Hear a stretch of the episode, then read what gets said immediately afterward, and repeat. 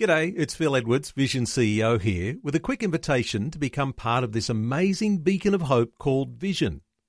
Together we can put our love into action to help people of all kinds build or rebuild their lives on the truth of God. Please consider the part you can play during our upcoming Visionathon appeal, remembering that it's your support that makes Vision possible, including this podcast. Jesus said, If you hold to my teachings, you are really my disciples. Then you will know the truth, and the truth will set you free. The church at Thyatira was the smallest of the seven churches of Asia, yet it had the longest letter of the seven from Jesus. He had much to say to these people, and he came to them as one whose eyes were as flames of fire. And this speaks of judgment that was about to fall upon this local church.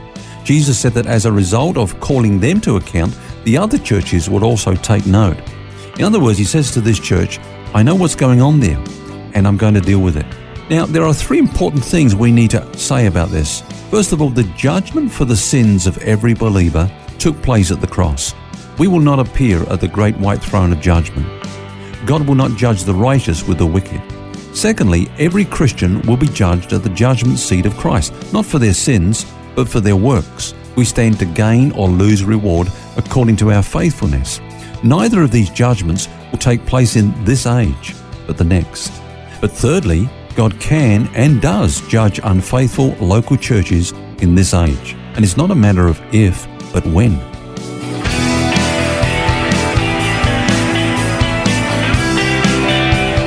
This is Set Free with Ken Legg. And thank you for joining us for Set Free with author and pastor Ken Legg. Phil is my name. And this week we're looking at when Jesus comes to church, specifically the seven letters to the seven churches in the book of Revelation and what Jesus had to say to them. Ken, it sounds like Jesus wasn't at all happy with this church at Thyatira.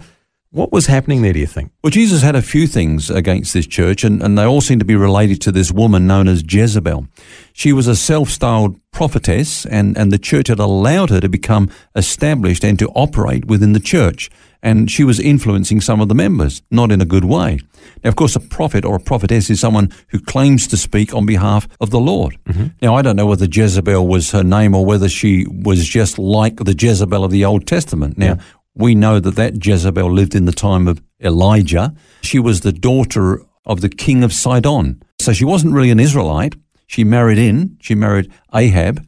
And so there was this kind of um, union between people from two different religions. So she introduced idolatry into Israel. And the same thing's happening here with this church. She's introducing bad ideas, bad influence exactly. into the church. Yeah. So what's important though is is how she did it.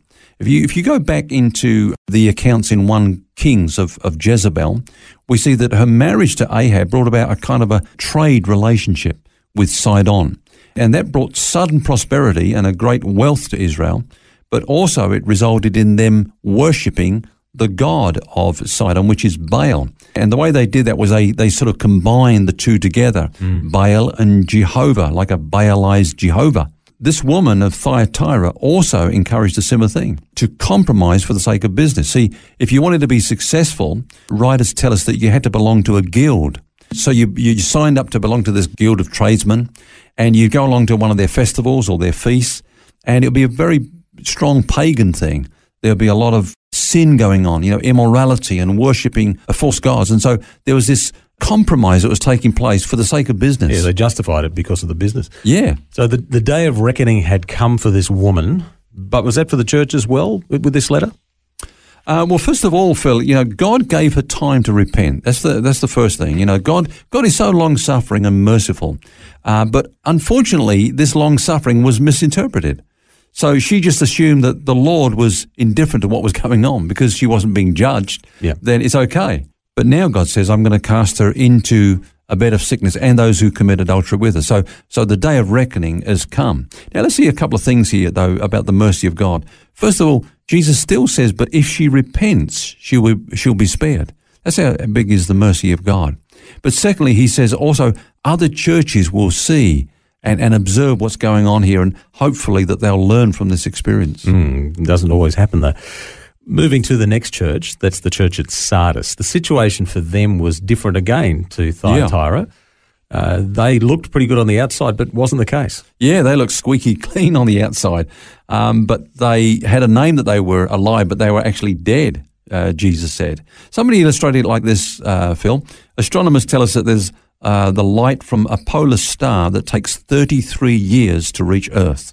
Now, that star actually could have plunged into darkness. In other words, it could have died 30 years ago. We wouldn't know. We wouldn't know because its light is still coming to Earth because it takes that long to, yeah. for it to travel.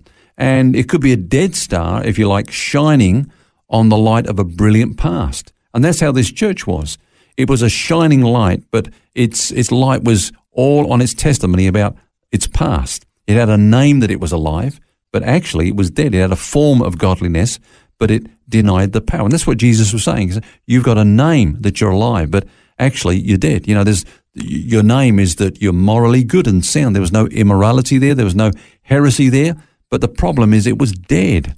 And uh, only the discerning can detect spiritual death when everything looks good on the outside. I mean, you look at someone who's living in sin and uh, just really living wickedly, you don't need to be discerning. Easy to spot, yeah. But, but with religion, which is like just a form of godliness, uh, there can be, you know, people can have that with the absence of real vitality of relationship with Jesus.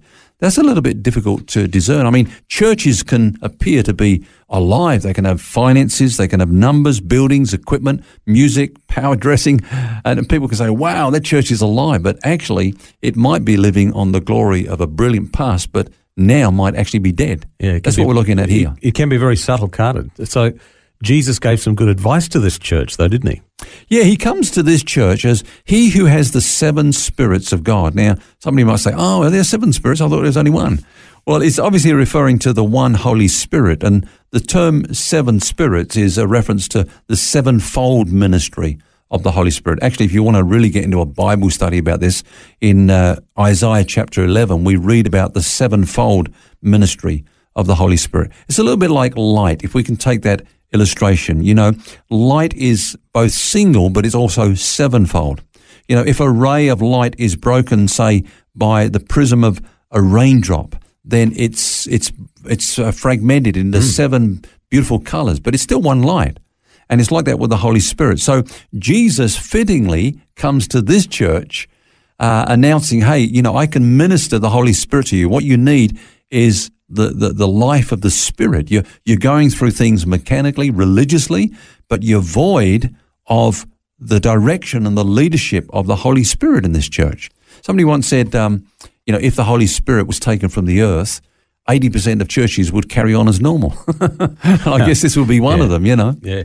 I think we're probably all guilty of that from time to time, and we should all heed this advice that's been given. Yeah, and that's why Jesus said to this church, be watchful, be watchful. You know, don't be overconfident because that leads to a lack of watchfulness. Actually, there's a very interesting story here, Phil, uh, relating to this. You know, the city of Sardis, you go back years before this letter was written, and of course, the inhabitants of the city would know about this story. Um, it fell to its enemies because of lack of watchfulness. Um, in 549 BC, when the Persians came against it, um, there was the city sort of in lockdown, if you like, okay, yeah. in defense against the Persians approaching. And it seemed like there was no way in. But there was one observant Persian soldier, and he watched um, a guard of Sardis who was not alert, and this guard accidentally dropped his helmet down a steep cliff like rock.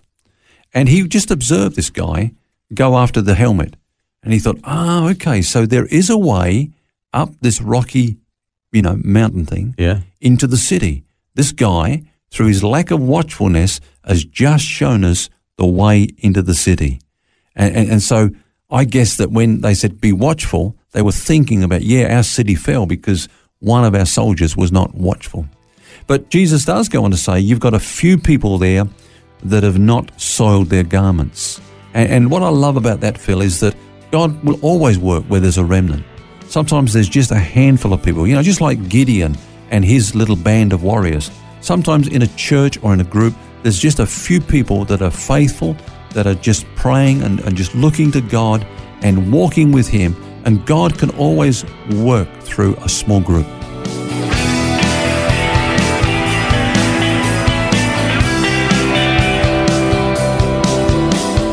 When Jesus comes to church. That's the subject of our conversation this week, and we'll continue it tomorrow. Until then, remember you don't have to carry that baggage. God wants you to be set free. For books, DVDs, small group studies, and other resources from Ken Legg, including the book Grace Roots, which features topics from today's message, visit the Vision Christian store at vision.org.au. That's vision.org.au.